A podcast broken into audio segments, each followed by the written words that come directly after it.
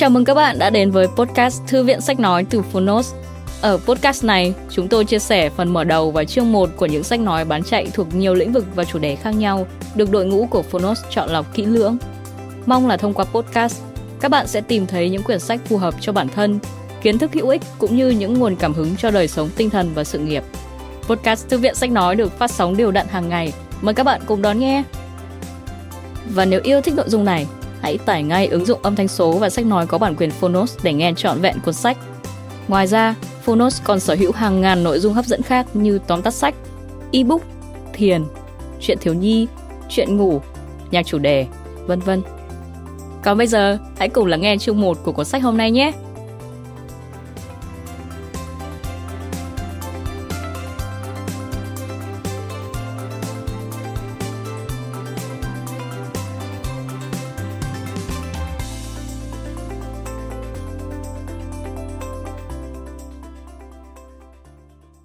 Bạn đang nghe từ Phonos.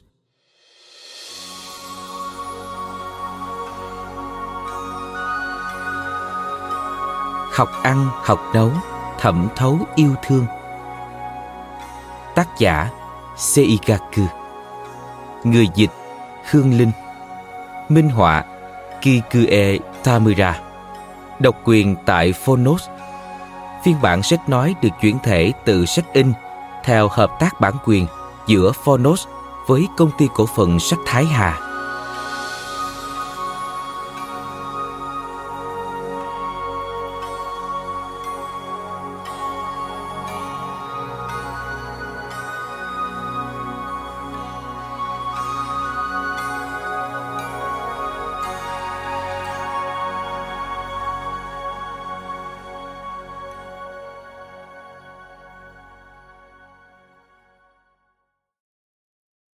Lời nói đầu Tôi tên là Seigaku, một tăng lữ. Tăng lữ nghĩa là để chỉ những thiền sư đặt chân tới khắp mọi miền, gửi gắm tới người dân tư tưởng của thiền học. Tăng lữ giống như những áng mây đang trôi trên vòm trời rộng lớn, giống như dòng nước đang chảy xiết trên những con sông trải dài tới tận cuối chân trời. Hiện tôi đang sống tại Berlin, Đức tôi đã và đang truyền đi những tư tưởng của thiền học tới những người mà tôi có cơ hội gặp gỡ như một nhân duyên mà ông trời ban tặng. tòa lạc tại thành phố Fukui, Nhật Bản, thiền viện Ehei là một trong hai thiền viện lớn nhất của phái thiền ở Nhật Bản. Thiền viện là nơi tu hành và truyền dạy những triết lý của phái thiền do thiền sư Dogen, tức đạo Nguyên Hy Huyền, thành lập vào năm 1246. Bản thân tôi đã từng may mắn có cơ hội được tu hành tại thiền viện Ehi. Trong suốt quãng thời gian ấy, một trong những việc để lại ấn tượng sâu đậm nhất trong tôi chính là nghi thức dùng bữa. Trước khi đến với thiền viện Ehi, tâm trí tôi vẫn luôn nhận thức rõ ràng sự quan trọng của bữa ăn. Ấy nhưng, sự khéo léo và nhiệt thành quy tụ trong nghi thức dùng bữa được truyền lại từ đời này qua đời khác tại thiền viện Ehi thực sự vượt ra ngoài những gì mà tôi có thể tưởng tượng. Cuốn sách mà bạn đang nghe được tạo ra để bạn có thể áp dụng nghi thức dùng bữa được thực hiện như một lẽ đương nhiên tại thiền viện Ehi vào trong cuộc sống hiện đại.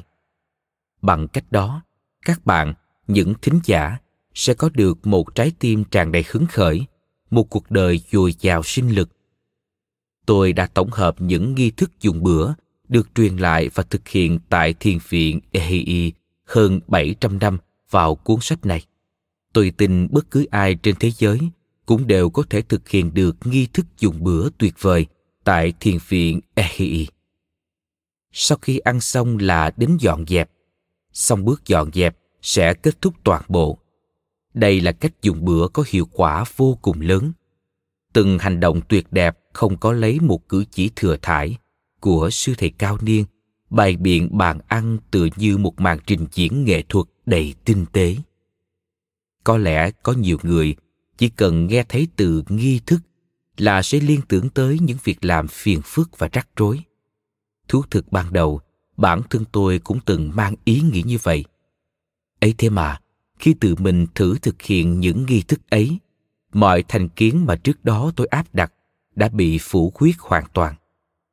Từ những quy tắc quen thuộc tới mức người nhật bản nào cũng biết như bát cơm đặt ở bên trái súp miso đặt ở bên phải, cho đến những quy định mà nghe qua, ta thấy rất buồn cười.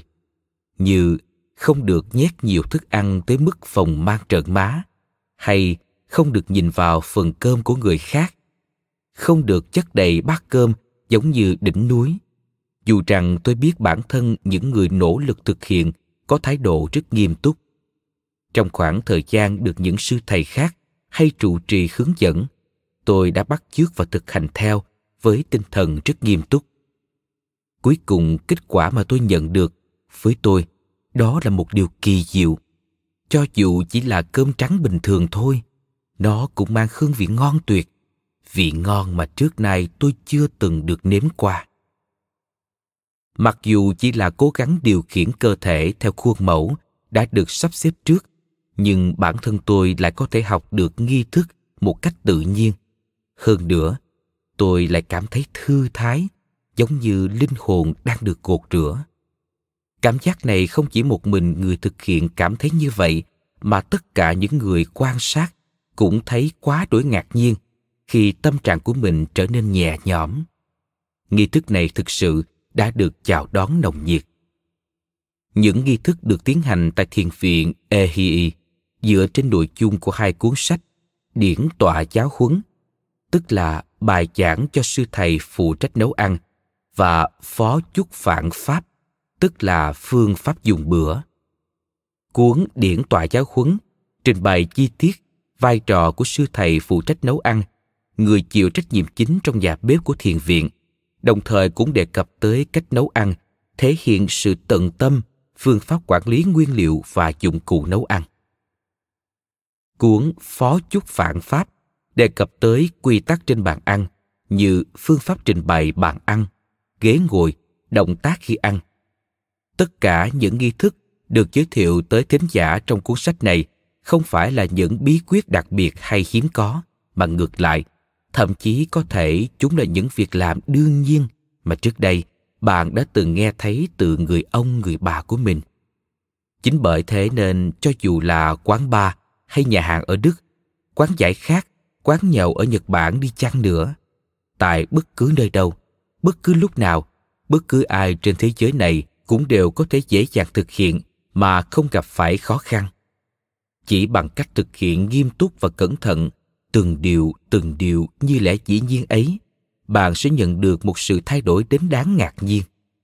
Tôi mong rằng thính giả có thể nhân cơ hội này biến những nghi thức trong ăn uống mà trước nay dù có biết cũng không thể thực hiện được, trở thành thói quen của bản thân.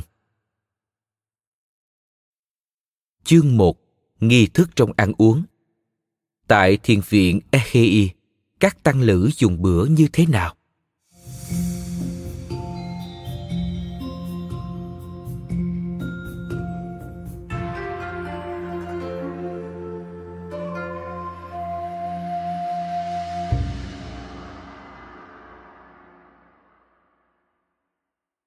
Quan sát trọn vẹn bữa ăn tại thiền viện Ehii từ khi bắt đầu tới khi kết thúc.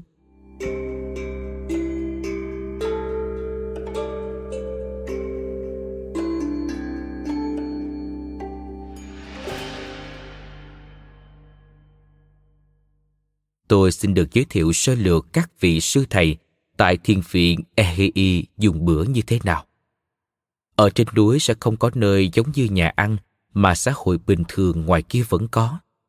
Sau khi thức giấc, các tăng lữ sẽ ngồi thiền tại thiền đường trải chiếu tatami. Và khi ăn cũng giống như khi ngồi thiền, các tăng lữ sẽ ngồi trên đài sen và cùng nhau dùng bữa. Trang phục tăng lữ sẽ mặc là trang phục truyền thống với áo cà sa. Bữa sáng sẽ là cháo, củ cải muối và mè rang. Bữa trưa gồm cơm trắng, súp và một đĩa rau củ muối thứ nhất. Bữa tối có cơm trắng, súp và đĩa rau củ muối nhỏ thứ hai. Rau củ muối sẽ được làm một lần một ngày, sử dụng cho hai bữa ăn. Các loại súp và rau củ muối thì đa dạng. Tuy nhiên về cơ bản, hàng ngày đều là một súp một rau các tăng lữ sẽ tự lấy bộ bát lồng nhau với kích cỡ từ lớn đến nhỏ của mình và dùng bữa bộ bát này gồm những chiếc bát được sơn màu đen xếp chồng lên nhau theo cách thức bát lớn đựng bát nhỏ giống như là búp bê lồng nhau Matryoshka, biểu tượng của văn hóa nước Nga. Khi các tăng lữ dùng bữa, họ sẽ bày biện bộ bát này trên viền của lớp nền cổ được trải chiếu tatami ở trên. Trước tiên, chúng ta hãy cùng tìm hiểu về trình tự nghi thức dùng bữa của các tăng lữ bằng hình ảnh minh họa dưới đây. Sẽ có nhiều từ ngữ mà bạn cảm thấy kỳ lạ, chưa từng nghe qua. Có lẽ cũng có những chỗ sẽ khiến bạn khó hình dung. Với những từ ngữ chuyên môn như vậy, bạn có thể đọc lướt qua chúng cũng không sao cả. Bởi chỉ cần bạn có thể nắm được nội dung khái quát về nghi thức dùng bữa được thể hiện trong những bức tranh dưới đây, điều đó đã khiến trái tim tôi trở nên trọn vẹn. Mời bạn tham khảo hình về kiến thức cơ bản trong nghi thức dùng bữa được đính kèm trên ứng dụng. Lắng nghe tiếng chuông reo, tập trung tại thiền đường.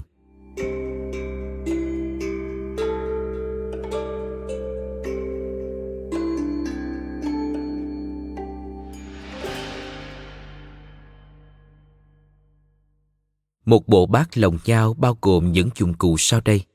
Bát lồng, thìa, đũa, thanh lao bát, tấm vải ngăn thấm nước, túi đựng đũa, bao đựng đũa, khăn lao màu trắng, tấm vải kê bát, khăn trải trên đầu gối, tấm lụa nhỏ đựng bộ bát lồng. Khi cầm bộ bát lồng, các sư thầy sẽ cố gắng hết khả năng có thể để chỉ sử dụng ba ngón tay, ngón cái, ngón trỏ và ngón giữa. Các vị tăng lữ không một ai có đồng hồ. Mọi sự việc xảy ra trên núi đều được tiến hành dựa theo âm thanh như tiếng chuông chùa. Ngoài chuông chùa, cũng có nhiều loại âm thanh khác được quy định để thông báo về những sự việc sẽ xảy ra trong chùa, như âm thanh đánh vào tấm gỗ, tấm đúc đồng hình áng mây, chiếc trống trang trí hình con cá và cây cối, chiếc trống trang trí vân mây khổ lớn, có rất nhiều chủng loại. Âm thanh của tấm đúc đồng hình áng mây vang vọng khắp ngọt núi là tín hiệu báo đã tới giờ ăn. Sau khi nghe thấy âm thanh này, các tăng lữ sẽ ăn phần chỉnh tề và tập trung tại tăng đường. Tăng đường nơi các sư thầy dùng bữa cũng còn được gọi là vân đường hay tọa thiền đường. Đây là địa điểm chủ đạo các vị tăng lữ sử dụng để trải qua cuộc sống tu hành như ngồi thiền, tụng kinh hay ngủ nghỉ. Sau khi đến tăng đường, các tăng lữ sẽ ngồi tại vị trí đã được quy định sẵn. Vị trí này được sắp xếp dựa vào quãng thời gian tăng lữ trở thành một người con của thiền viện Ehei. Sau khi bước đến trước tấm chiếu tatami dùng để tọa thiền của mình, tại đó, trước hết, tăng lữ sẽ hành lễ một lần, sau đó quay lại đằng sau, hành lễ một lần nữa. Nghi lễ này cũng giống như khi các tăng lữ tọa thiền, được gọi là nghi thức vấn vị lân, tức là hành lễ vị trí bên cạnh, và vấn tọa đối, tức là hành lễ vị trí đối diện. Nghi thức này là bắt buộc, dù không có người quan sát cũng tuyệt đối phải thực hiện. Sau đó tăng lữ bước lên tấm chiếu tatami của mình, sắp xếp chiếc dép vừa cởi ra thật gọn gàng và thẳng tắp, hướng về phía bức tường, tọa thiền và chờ đợi. Tấm chiếu tatami là đơn vị cơ bản trong cuộc sống sinh hoạt của tăng lữ, giống như câu nói thức nửa tấm chiếu, ngủ một tấm chiếu. Bộ bát lồng được treo trên trần nhà, vị trí thẳng xuống là phần phiền tấm chiếu tatami. Ngay bên dưới tấm chiếu có một chiếc kệ là nơi cất chăn nệm và vật dụng sinh hoạt. Tuy nhiên, thiên viện Ehei là nơi sở hữu tăng đường, có diện tích rộng lớn, để hơn 100 tăng lữ cùng sinh hoạt. Vậy nên các tăng lữ không cần thiết phải ngồi tại một vị trí cố định. Họ có thể lấy bộ bát lồng nhau từ ngăn kệ của mình, được đặt tại một địa điểm khác và mang chúng đến tăng đường. Khi âm thanh của chiếc trống được trang trí hình con cá và chiếc trống trang trí vân mây khổ lớn vang lên là đã đến thời điểm để phân phát đồ ăn. Mọi người cùng đặt bát xuống ngồi quay mặt đối diện với nhau. Bày trí bộ bát lồng nhau. Nhận đồ ăn từ Joe Unin, sư thầy phụ trách dọn dẹp và phân phát đồ ăn.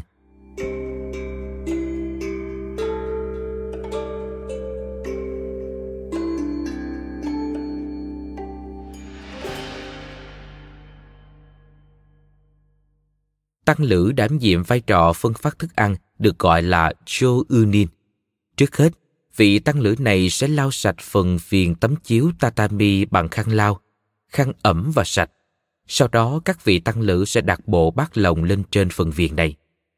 Sau âm thanh của giới xích, tức là tiếng kêu giống như tiếng mỏ đuổi chim, các vị tăng lữ sẽ hô vang bài kệ triển bát. Sau đó sắp xếp bộ bát lồng vào các vị trí dựa theo trình tự đã được quy định sẵn. Sau khi quan sát các tăng lữ đã bày biện xong bộ bát lồng, Sô Unin vốn đang đứng tại khoảng trống ở giữa tăng đường, tức vị trí Jo Unin chờ đợi và chuẩn bị chiếc xô dùng để phân phát thức ăn, sẽ bước vào nội đường, tức bên trong tăng đường, bắt đầu chia đều cháo cho các tăng lữ. Các vị tăng lữ ngồi tại nội đường sẽ hô vang bài kệ tên 10 vị chư Phật. Khi chưa nhận được thức ăn, thông thường các tăng lữ sẽ tọa thiền và kiên nhẫn chờ đợi. Khi Chô Unin đi tới trước mặt, tăng lữ sẽ hành lễ, cầm bát bằng cả hai tay, đưa cho Chô Unin và nhận phần thức ăn của mình. Mời bạn tham khảo hình về trình tự nghi thức trước khi ăn được đính kèm trên ứng dụng. Về phần súp, tăng lữ sẽ trao bát tận tay cho Joe Unin. Joe Unin nhận bát, chia súp bằng muỗng. Khi Joe Unin đã phân phát cho lượng thức ăn vừa đủ, tăng lữ sẽ ngửa lòng bàn tay, đặt ngang bằng với chiếc bát và di chuyển lên xuống. Đây là hành động truyền đạt tới Joe Unin rằng tôi đã nhận được lượng thức ăn vừa đủ rồi.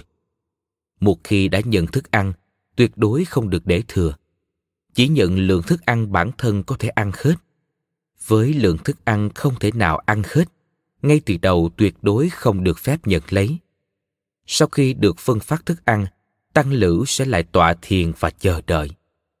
Khi thức ăn đã được chuyển tới toàn bộ tăng lữ, tiếng chuông giới xích reo lên, mọi người sẽ tiếp tục hô vang hai bài kệ, năm phép quán và ba phép chủy. Sau đó đặt thìa vào bên trong chiếc bát lớn nhất được gọi là bát cả. Đuôi đũa sẽ được đặt trên chiếc bát nằm ở chính giữa, đầu đũa hướng về phía bên tay phải của mình. Ở đầu thanh lao bát, thanh gỗ được quấn phải ở một đầu, xếp một vài hạt gạo lên trên, có thể là hạt gạo sống. Sau đó, Joe Unin sẽ tới và lấy đi. Gạo sống sau khi được thu gom và tập trung lại sẽ được mang đến khu vườn phía sau thiền đường đặt lên phiến đá mang tên đài gạo sống. Số gạo sống đó sẽ ngay lập tức chui tọt vào trong bụng của những chú chim bồ câu nhỏ. Giữ im lặng, dùng bữa đúng theo nghi thức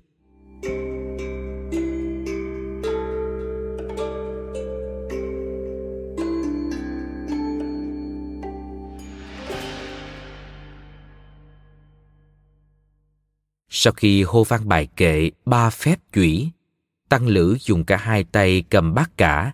Bát có kích cỡ lớn nhất trong bộ bát, đã được đơm đầy cơm, nâng bát lên cao ngang tầm mắt. Hành động này được gọi là dân bát.